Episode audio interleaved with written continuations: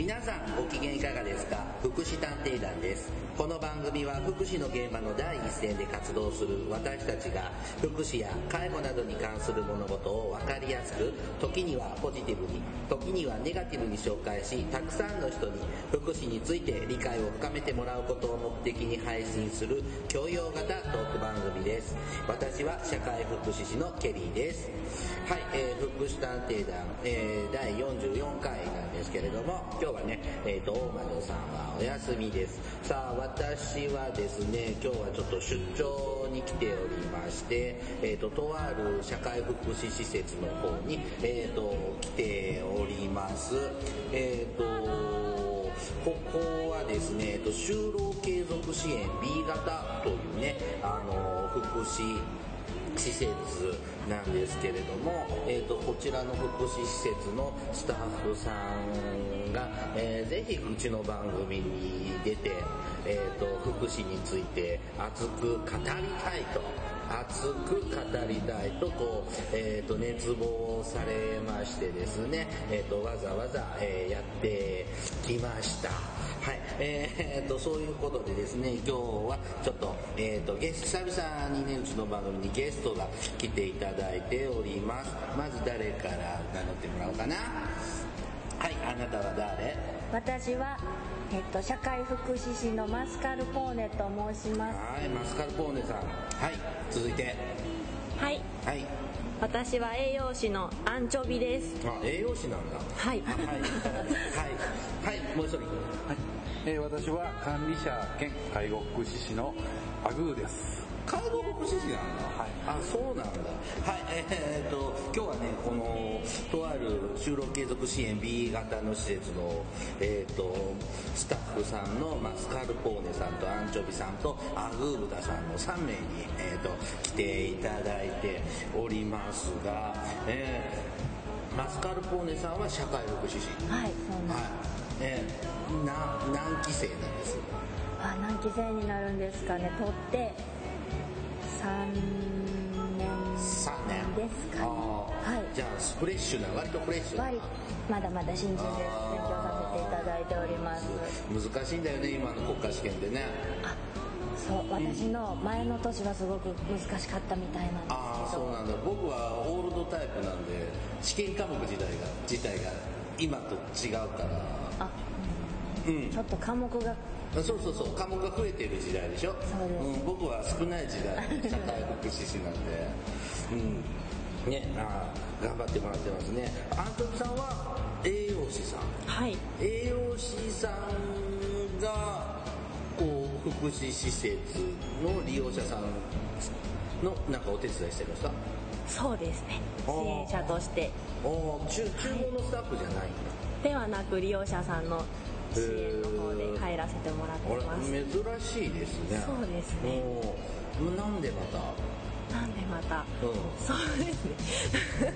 栄養士の学校で勉強している時に、うん、えっともともと福祉の方の仕事も興味があったので、うん、そういう仕事ができたらなと思って。へえ、はい、どっか病院とかそういうとこでなんかご飯のメニュー考えてくださったりっていうようなイメージが強い職業ですけど、ちなみに栄養士ってどうやったらなれるんですか？栄養士は、えーと、短大か、うん、えーと、4大かを卒業して、えーと、必要な科目を取って卒業ができれば。あ試験とかない？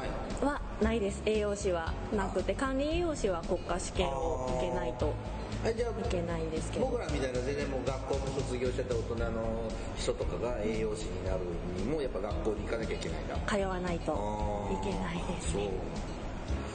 そう。難しいもんね栄養ね。まあ、ちゃんと栄養管理できてないからこんな体つきになっちゃってるんだけどね。ねえアブータさん。はい。そうですはい。アブータさんは介護福祉士。はい介護福祉士です。社会福祉士持ってなかったそうですね。実はまだなんですけども。受験資格はですか？今、えー、この4月から大学生です。あそうなんですか。え通うの？通わないよね？そう通信で？ああいやいや。えじゃあもともと介護福祉士の学校かどっかに行かれそうですか介護福祉士の学校を卒業して、えー、えー、特別養護老人ホームに、はあ、えー、勤めてて、でその後、まあまあ、介護保険の方ずっと、うんうんうん、通称介護、まあ、いわゆるデイサービスにい。て、で現在に至る。へえー、あなんかイメージしてた人生経路となんか違いましたね。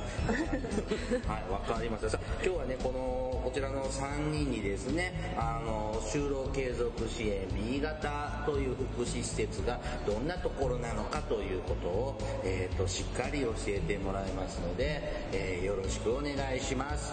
お願いします。お願いします。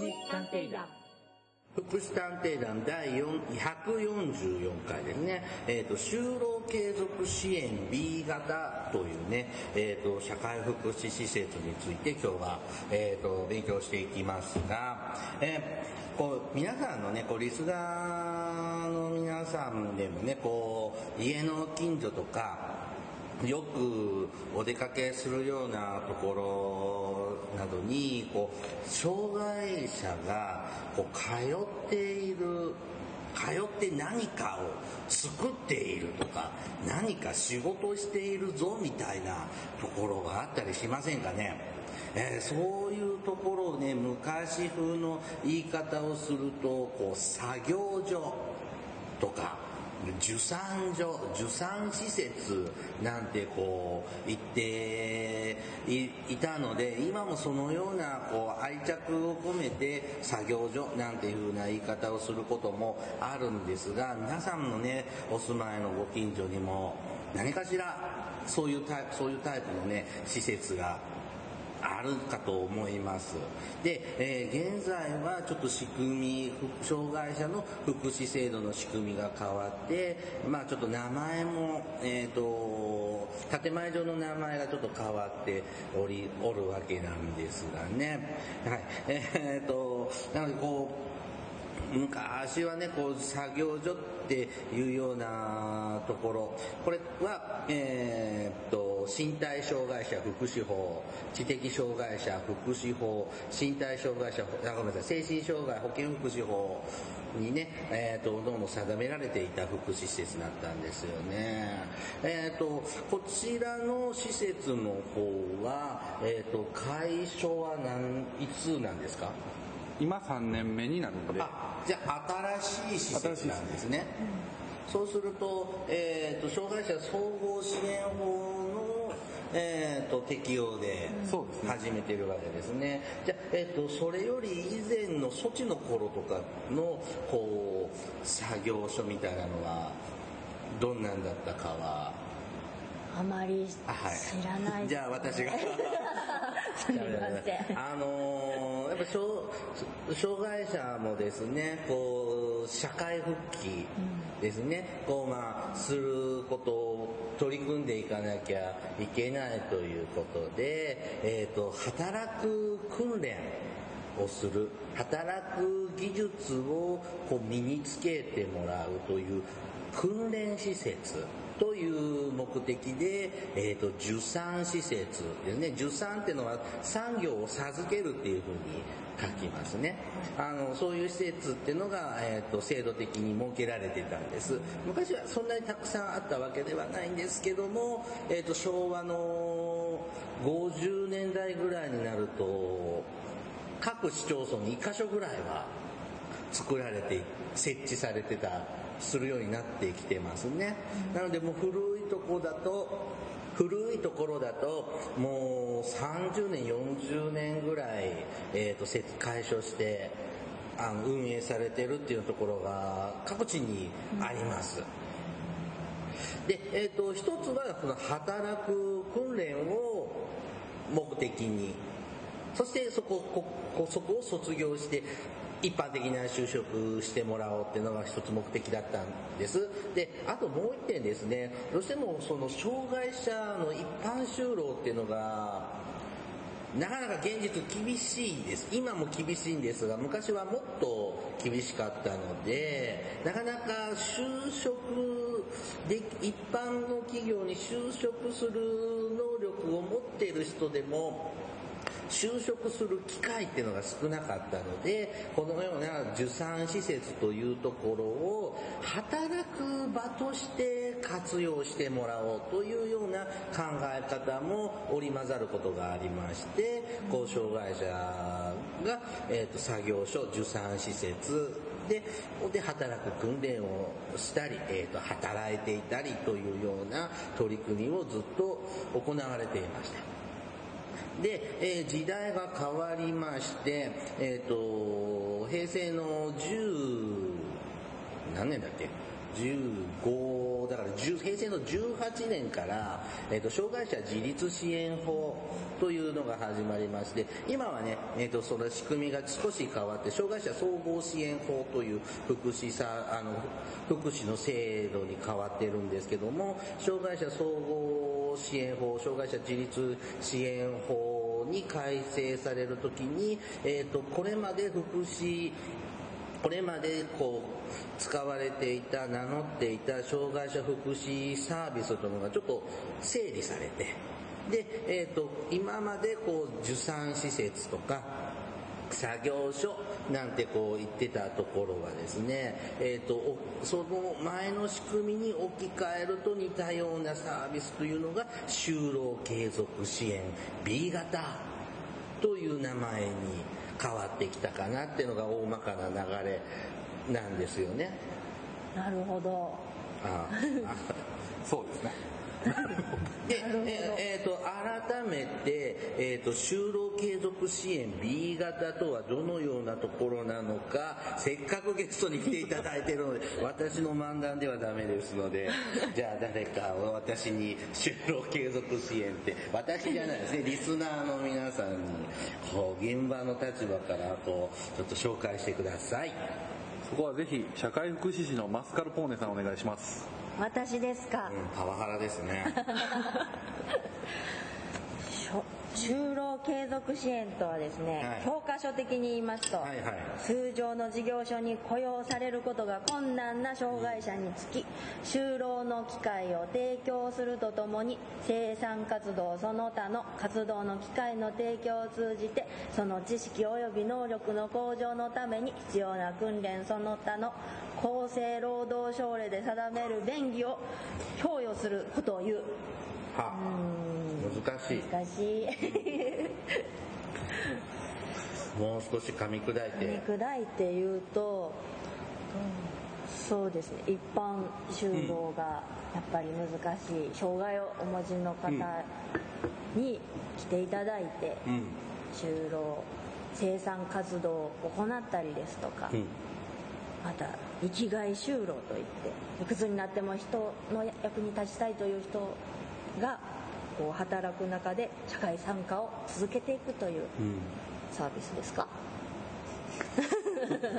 うん、まあ主にはさっきケリーさんが言ってくれたように、えー、障害をお持ちの方が、まあ、一般就労をするための訓練をするっていうのと、うん、えー、まあ、一般就労までは難しいけど、やっぱ働きたいという気持ちを持っている方に働く機会のとか働く場所を提供するっていうのが、えー、就労継続支援 B 型になります。そうですそうです。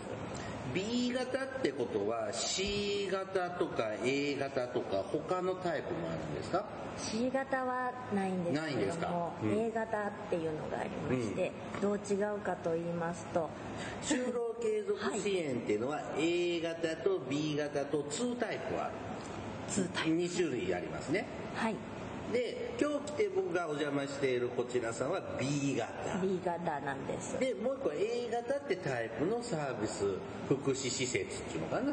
もある。ある。その違いは？その違いは A 型の方はあの利用者さんと雇用契約を結ぶんですけども、うん、B 型の方は結ばないというところが大きな違いになってきてます。えでも B 型も障害者が働きに来てるんでしょ？そうです。労働契約結ばないんですか？結ばないんです。A 型は労働契約を結ぶ。労使契約ですよね。そうです。あなたあなたを雇いますよ。働かせてください。OK っていう。ふね、私たちも会社に入る時そういうそのような契約書交わすようなのがありますが B 型はないんですか？働きに来てるのに労働契約がないってこれブラックじゃないんですか。ブラックとは違うんですね、まあ、A 型は、うん。まあ、より一般就労に近い形の、おまあ、支援をするっていうところで、はい。えー B 型はなぜ雇用契約を交わさないかというと、うん。まあ、その医療に、えー通院しながらとか、はい。いまあ、いろんな施設に入りながら、うん。他のサービスを使いながら、えー少ない時間から働く訓練ができるっていうことで雇用契約を交わさずに、えー短い時間から訓練ができるっていうのが特徴になります。だからパートタイマーだったら別に1日3時間週3日でもいいじゃないですか。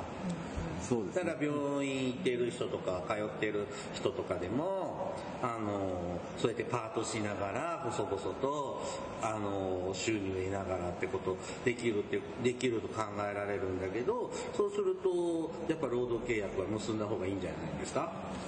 そうですね。A 型ですとやっぱかあのかわすんですけども、まあ、B 型っていうところでやっぱりより訓練要素が強いっていうところで、まあ、あの A 型ですともうほぼ、まあ、訓練と言わず生産活動とか、うん。まあ、物を作るっていう方が主になってくるので、えーまあ、そこで収入も得れるっていうような形があるんですけども、まあ、B 型ですとそのもう一歩前段階の訓練っていうところですかね。だからなんていうのかなそうすると B 型というところは働くためのリハビリをしているような。そうですね。で A 型はさあ就職本当の会社に就職してもらうよというこうよりなんていうの実習というか実践に近い形なのでこういより本物っぽいようなそのやその契約を結んでいくっていうようなスタイルなのかな。そうですね。じゃあってことは B 型は労働契約を結ばないってことは残業させ放題 給料もは最低賃金ってあるでしょ、はい。こうね私たちの都道府県では何百何十円とかってあるじゃないですか。それ通り払わなくていいの？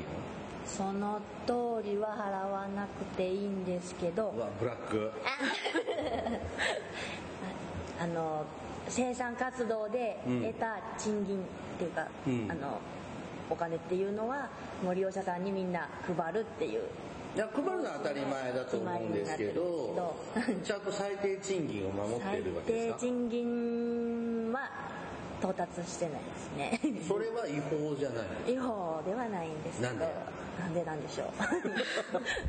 まあ、このあの就労継続支援 B 型っていうのは働くあくまで訓練所っていうところなので、ただ国から定められた、えー月最低3000円という基準は国から定められています。3000円だっけ？3万じゃなかったっけ？3000円です。3000円だっけ？3000円。はい、ただ、えーそこで、えー先ほどマスカルポーネさんが言ったように私たちがまあ訓練する中で得た収入っていうのは必ず全て、まあ、経費を除いてですけども、その来ていただいた障害の方に、えー分配しましょう、うん。渡さなくちゃいけないですっていう会計の基準がちゃんと法律上決まっています。なるほど。えっと、あの、ちなみにですね、私も一番の質問いっぱい繰り返してますが、あの、私もあの、こまあ、今でいう就労継続 B 型のタイプで働いていたことがあるんですけどね、あの、ちなみにね、僕がかつて働いてたところはですね、えっと、障害者さんの、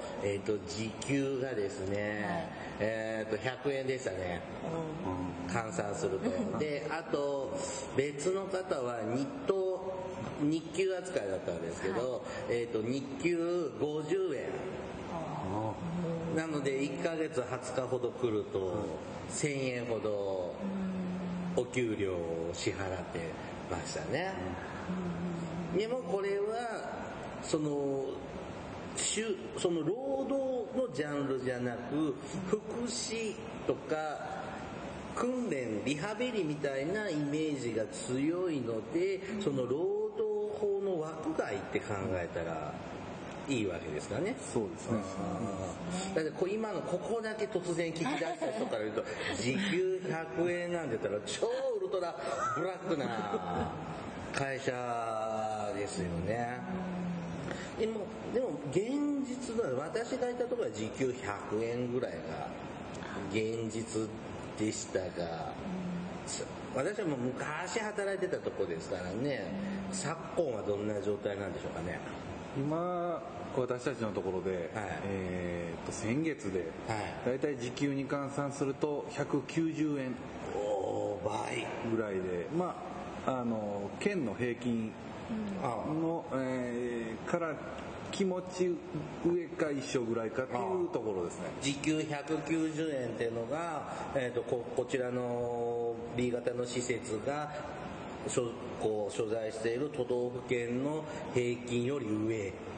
が一緒ぐらいいやいや、まあ、平均よりちょっと気持ち上ってことは、うん、えーと、ここにここの都道府県の就労継続支援 B 型は時給がおよそ180から190円程度ってことですか、うん、そうです。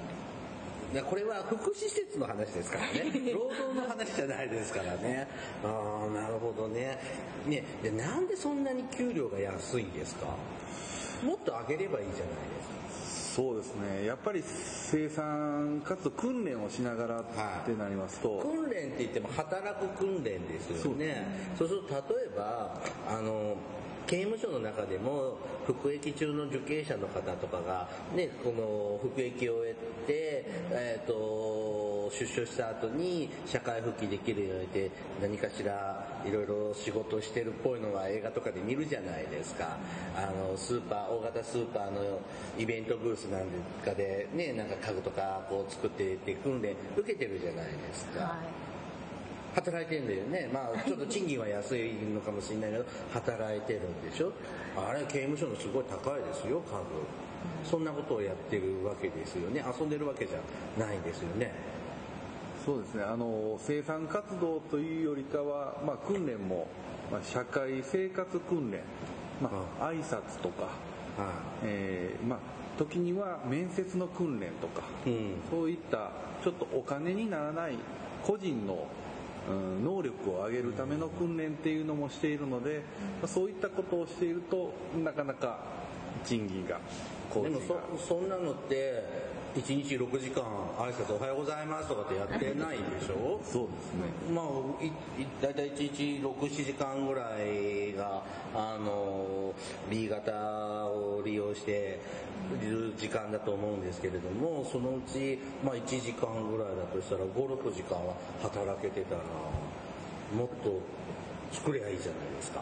なかなかその、集中して作業するのが難しい方も多くてですね、15分とかで集中力が切れてしまって1回休憩がいるとか、体力的にずっと立ち仕事座り仕事ができなくてちょっと途中で休みたいっていう方も多くて、作業自体をずっと継続するのもなかなか難しいようなところも。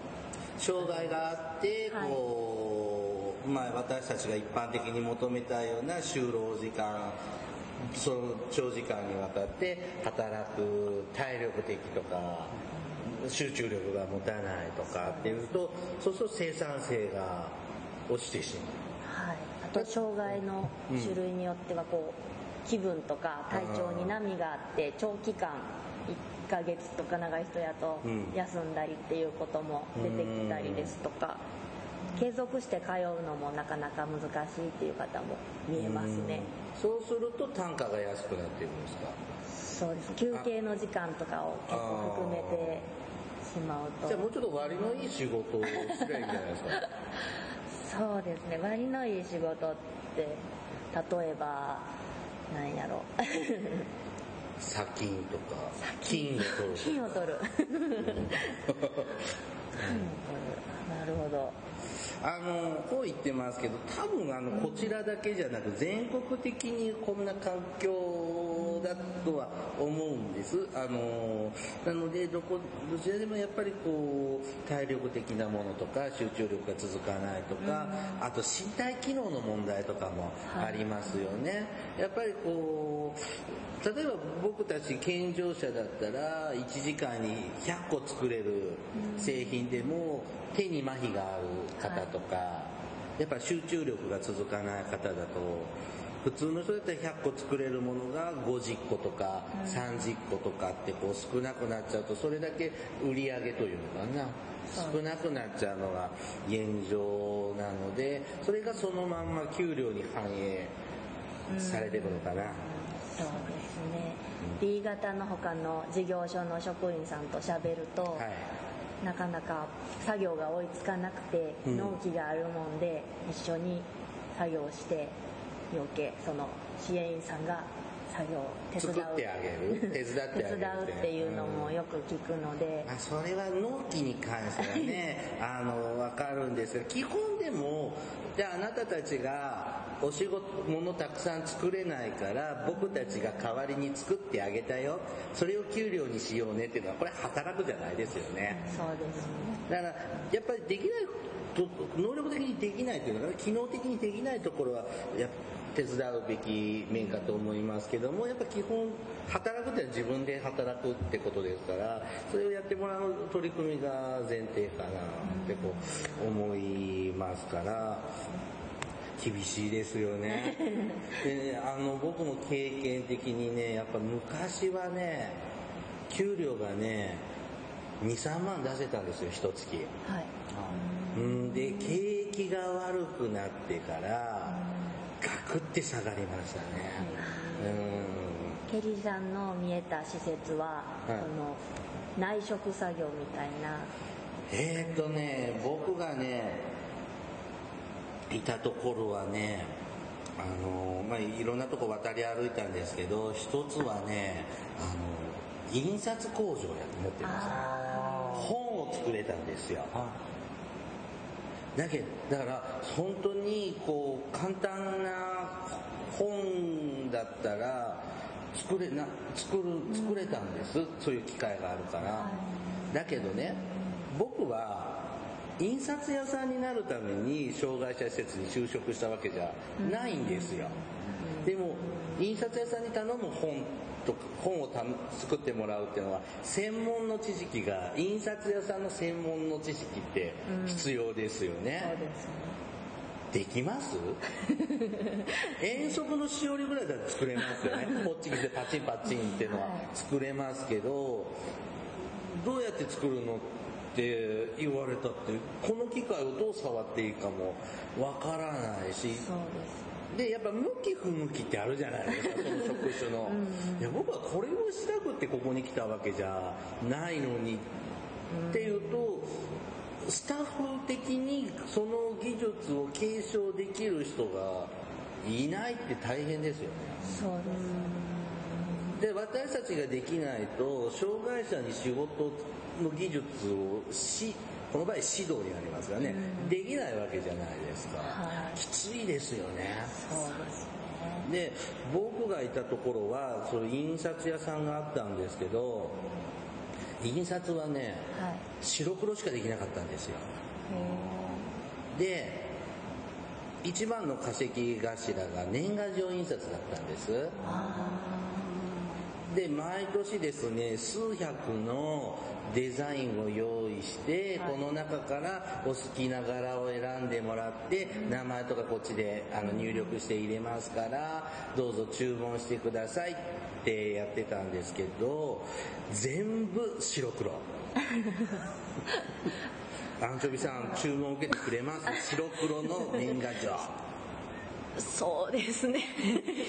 少しでいいかもしれないですね。頼まないですよね今の時代。自分の家のパソコンでちょちょいのちょいでカラープリンターで出せる時代に障害者施設で作ってくれるからって作作ってるって言ってるから頼んであげようかなって義理的には思っても白黒はね。じゃあ機械を買い替えればいいじゃんっていうと安くないわけですよね。専門の機械でも何百万単位でその貯蓄があるかっていうとないので老朽化が進む、技術継承者はいない、っていうので閉めちゃいました、うんだからあの中にはねこう B 型の施設から発展させてあのパン工房やってるとことかあるんですよ。僕の知ってるところで。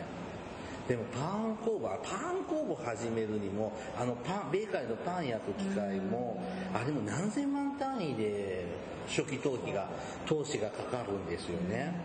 どこからそんなお金出てくるんでしょうねっていうところがあるので本当に各地のこう就労継続支援 B 型の施設はこういろんな取り組みをやっていろんなことをやってるんですけれども給料に換算すると厳しい現状があるのかな。さあ、えっ、ー、と、この就労継続支援 B 型なんですけども、こういう事業所をやるには、どうやって始めたらいいとか、だ、誰がやってるんですか？うわ 何を押し付け合ってる？どうぞ。本体は、本体はですね、訪問リハビリ、うん、訪問看護のを高齢者の方のしてる事業所こちらさんの母体は訪問看護？看護リハビリ。リハビリのところが障害者の施設を持って。そうですね。で他にこう一般論的に就労継続支援 B 型っていうのを始めるにはどうしていくものなんですか？これはやっぱり管理者のアグーさんにちょっとお話を伺ってみたいと思います、誰でもやれるんですか？そうですね。あの刑法に触れていなければ 大体の人があのできるんですけどやっぱり会社がないとできない。会社がないと。会社ですとか、まあ、法人っていうんですかね、うん、法人格があって、えー、そこで、えー、そこからまあ県に申請を出して、社会福祉法人じゃないとダメなんですか？いえ、あの、社会福祉法人だけではなく、うん、NPO ですとか、うん、えー、ましてあの有限会社、株式会社っていうような、あの、まあ、有益法人っていうのも、可能です。で、まあ、個人の方なんかですと、うん、まあ、合同会社を作ったりとか、はいはいはい。まあ、個人事業主っていう形でも OK なんですかね？まあ、基本母体として法人格を持っとらんといけないってことですか？はい。そうすると官とか民とか関係なく。関係なくですね。昔はこうその本当に受産施設って言ってた頃はああでも効率が多かったかな。そうですねだからその市町村が建てて運営を民間事業福祉事業所に委託するって形が30年前まではポピュラーな形態だったかと思うんですけども、ね、こちらももう全然違う民間福祉事業所がやっている。そうですね。昔の知ってるところ、昔からあるところなんかはその、こうボランティア的に自主的に立ち上げたとか、はい、あと障害者の保護者たちがお金を出し合って始めた。で、それが NPO 法人、今で言うと、まあ、NPO 法人みたいなのから始めて、まあ、社会福祉法人に上がってたとか、まあ、いろんな形がありますが、じゃあ、この就労継続支援 B 型を始めたいんだけどって、ここで言えば始められるわけじゃないでしょ？ないと思います。誰に言うんですか？内閣総理大臣。県ですか？市町村ですか？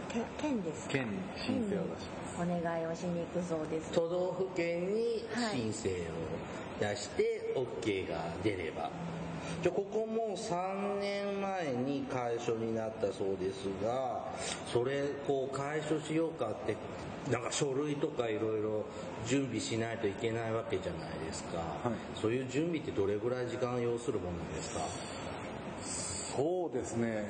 えっ、ー、と大体今事業というねこの施設を解消するにあたって準備したので約1ヶ月ぐらいはいろんな書類を、えー、その法人の定款を変えたりとかっていうことが必要だったんで約1ヶ月ぐらいですかね。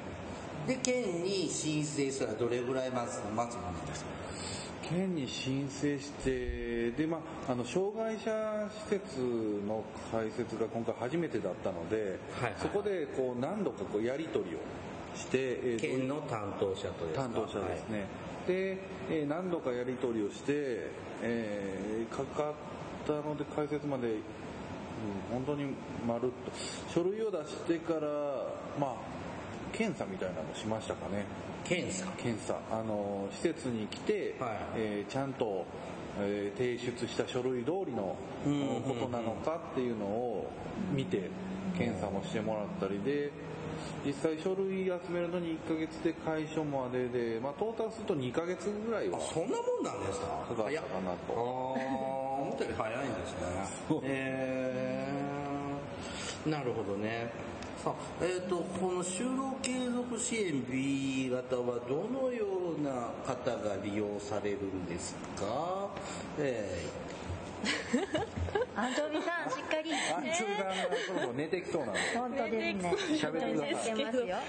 利用される人ですね。はい、えっ、と一度一般就労の経験がある方で、うん。でもあと年齢とか体力の面で一般の企業に就職するのは難しいっていう方ですとか障害者のあの手帳をお持ちの方っていうのが前提前提ですね。あとは就労移行支援事業を利用した結果、えっと、B 型の利用がいいかいいですねと判断された方ですとかあとはさっき言った2つには該当しないんですけど50歳に達している方とか障害基礎年金1級の受給者の方が対象者になってくる。よく分かりにくいですが、まあ一言で言うと障害者なんでしょうけど、障害者手帳を持ってないとダメなんですか？持ってないとダメ？利用できないんですか、そうですね基本的には。例外的にはあるんですか？例外的にはなんかあるんですか？障害者総合支援法って、はい、障害者手帳を持ってない人でもサービス利用できますよね、できますね。できるんですか？できます。知らなかった、はい、あの基本障害者は身体障害者身体障害者知的あごめん身体障害者福祉法と知的障害者福祉法にとそれに関連する法律と,、えーと、精神保健福祉法であの障害者だよってこう認めてもらう手続きを踏みますよね。そうすると証明書みたいな形で障害者手帳身体障害者手帳、えーと、一般的には療育手帳。ちょっと言い方違う地区もありますが療育手帳と精神障害保健福祉手帳、これはあの障害者でいうと証明書みたいなあの大事なアイテムなんですが中には障害者手帳を、えー、取ら持ってない方もいらっしゃる。精神障害なんかね特にあのやっぱり手帳を取っちゃうと公になってしまいますのでやっぱこうプライバシー的に嫌がる方もいらっしゃるのであえて取らないって方も一時的にね特に障害になっちゃう方なんかっていうのはいらっしゃいますのででそういうような方は障害者そのさっきのなんとか福祉法に関しては障害者として認めてもらえないんだけど障害者いらっしゃいます。で、その場合、手帳を持っていない場合は、医師の診断書で、えっ、ー、と、障害者手帳を持っているのと同等なような状態の方だなのでっていう、まあ、一言添えてれば、利用ができますね。そうですね。はい。そういう方ですね。障害者ですね。だから発達障害とかの方なんかも利用できるはずなんですね。あと難病の方とかも利用できるので、必ずしも障害者ではないですが、障害者総合支援法でそのあなたはこの制度を使うに当たりますよっていう人は使える。その通りですね。はい。はい。はい、もうちょっと頑張りましょうね。えっと、で、こう、就労移行支援事業を利用した結果、はい、えーと、B 型の利用が適当だと判断されたものっていうのもありましたが就労移行支援。今僕たちが喋ったのは就労継続支援ですよね。就労移行支援とはなんじゃろほい。マスカルポーネさん。はい。口がしょぼしょぼしてます。ちょっとなんかうさうさぎになっちゃいました。あの就労移行支援というのは、まあ、まず B 型っていうのは、まあ、働く訓練ですよね、はい、で A 型っていうのは就職に向けてよりレベルアップした取り組みですね。で、はい、就労移行っていうのは、えーと、その A 型を今度卒業したら一般就職がのステージに入るんだけどそこに行くためには就職活動しないといけないのでいわゆる、まあの一般の方に分かりやすく言うと、まあ、就職活動を手伝ってもらう、こう支援というふうにイメージ持ってもらえばいいんじゃないかと。思いますが、まあ、そういうサービスを利用してやっぱりあなたは B 型で頑張った方がいいよねっていうような判定を受けた場合また B 型使ったらどうですかっていうことでしょうかね。そうですね。その通りです。はい。ね。で、えー、っと、あと、50歳に達しているもの、または障害基礎年金1級。これ、年齢、ここの就労継続 B 型では年齢制限があるんですか？一応。年齢制限は、えっと、障害者っていうと普通18歳から65歳の人のことを指すんですよね。はいはい。うん。50歳ってえらい若いですけど50歳以上のものでも利用できるというこの文言は、それはねそれはこの施設独自の文言なの？ものではない。あここにも書いてあるね。ですけど、うん、この年齢的なのとかは？えーと、障害基礎年金1級の受給者というのは、まあ、ちょっと重度の障害を持っている方だなっていうのが分かるんですけど、これ年齢的なのはどういう理由があるんだろうね？なんでしょうね。あまりこちらでもちょっと高齢の方は利用者がいないのかな？あいますね、うん、80代の方がいますね。80ですか？80代で働きたいという方。70代80代50代の方もすごく多いですなんかね50代はね分かるんだけど。やっぱり50代になってくると就職先で面接を受けることが結構難しくなってくるという話はよく聞きます。一般でもそうですよね。うん、なのでそういうあれなんですかはい、ちょっと宿題にしときますね。宿題。に。はい。あ逆にちょっと80の方が、この B 型を利用してるのはちょっと僕びっくりだったんですけど、あの65歳超えちゃうと、はい、介護保険ですよね。ね。仕組み的には。年齢的な仕組みから見ると、はい、利用できるの？80歳で。できるんです。今安倍首相が、この間言ったように国民総活躍という時代になってきたので、まあ、定年の引き上げなんかも検討されているっていう中で、えやっぱそういった世代の力を使いたいっていう話なんかも出てくる中で、まあ、その方は、えーまあ、介護保険なんかも使いながらなんですけども、まあ、市の方に、えー、何かやっぱ働いて、えー、役に立ちたいという気持ちを伝えたところ市の方が、まあ、受給決定。いいですよ。と。ただそこで、えー、うちに来られて働いたことによってなんと介護度が下がって、まあ、介護費の抑制なんかにもなったっていう。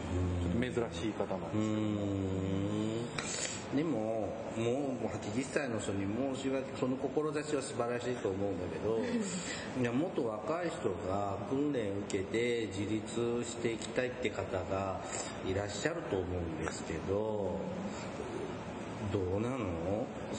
それ1枠譲ってあげるのも 大事なんじゃないのかな？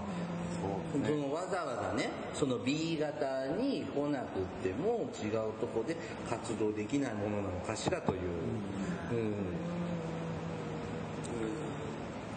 そう。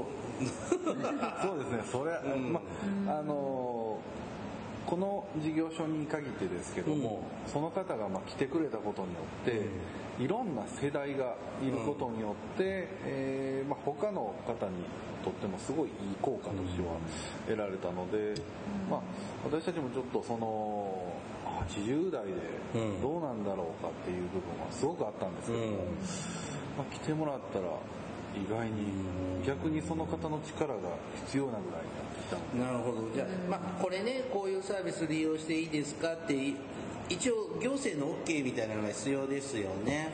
あのでそれ行政側が市役所側が OK 出してるってことはまあ市役所のこう障害福祉の寛大なる対応としてはいいことなのかなといいように解釈しといた方が。そうです、うん、うん、いいんでしょうね。うんはい、えー、今日はですね、えっと、就労継続支援 B 型、えー、ってどんなとこなのかなと、ちょっと制度的な面から、えー、教えて、僕はもらったのかな？はい、ありがとうございました。This is 福祉探偵団。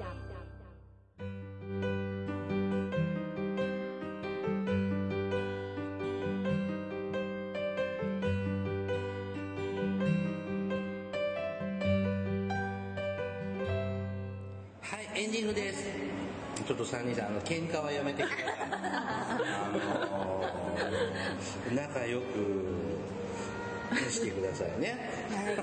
さあ、あのー、なかなかですね、その、まあ、現場のスタッフ側からすると、制度の位置づけとか細かいとこまでね、こう考えて、あの、ちょっと仕事しなっていうのは多分、どこの施設でも一緒一緒でお互い様だとはあの思いますけれどね。あの僕も現場で働いてた時はそんなの特に意識せずやっぱ利用者さんがね、あの頑張って仕事できたらなとかねあのそういうことを思いながらあの働いあの現場の方で真お風呂をねあのしていたと思いますけれどねなんかこういう話をすると難しいですよね意外とね。難しかったです、勉強になりましたケリーさん。あの私が取材に来たスタイルなのであのまあ後でちょっと反省会あのしましょうね。あの私はあの老害じゃないのので、動画はしたくないのでね、あの、僕が出てね、管理職のあの、アグーブタさんの管理能力の問題かと思いますのでね、はい。教えたんですけどね。うん、その、その教育にもちょっと問題があると思いますね。ボロクソ。ね、あの、まあ、一般の方にね、こう B 型というのがね、どんなのかっていうのはね、えっ、ー、と、知ってもらうことからが大事ですのでね、えーと、今日いろいろお話ししてもらえたことだけでもねあの十分あの知ってもらう機会になったと思います。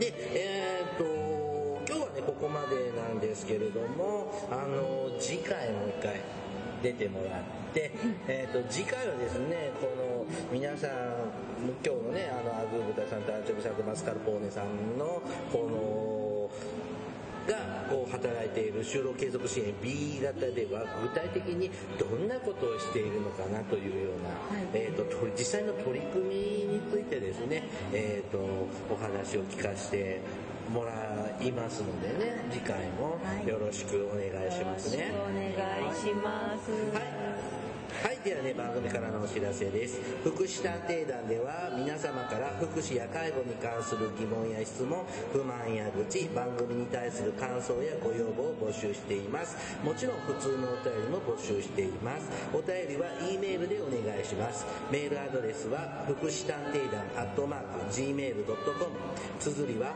fukushitanteidan アットマーク gmail mail.com です。また福祉探偵団のツイッターがあります。ツイッター ID は福祉探偵です。ヘボン式ローマ字で福祉探偵と入力して検索してください。フォロワーを募集していますのでぜひフォローしてください。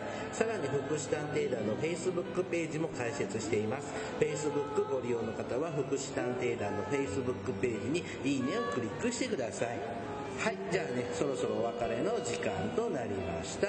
お相手はケリーとアグー豚アンチョビマスカルポーネでした。はいそれではまた次回お会いしましょう。ごきげんよう。さようなら。さよなら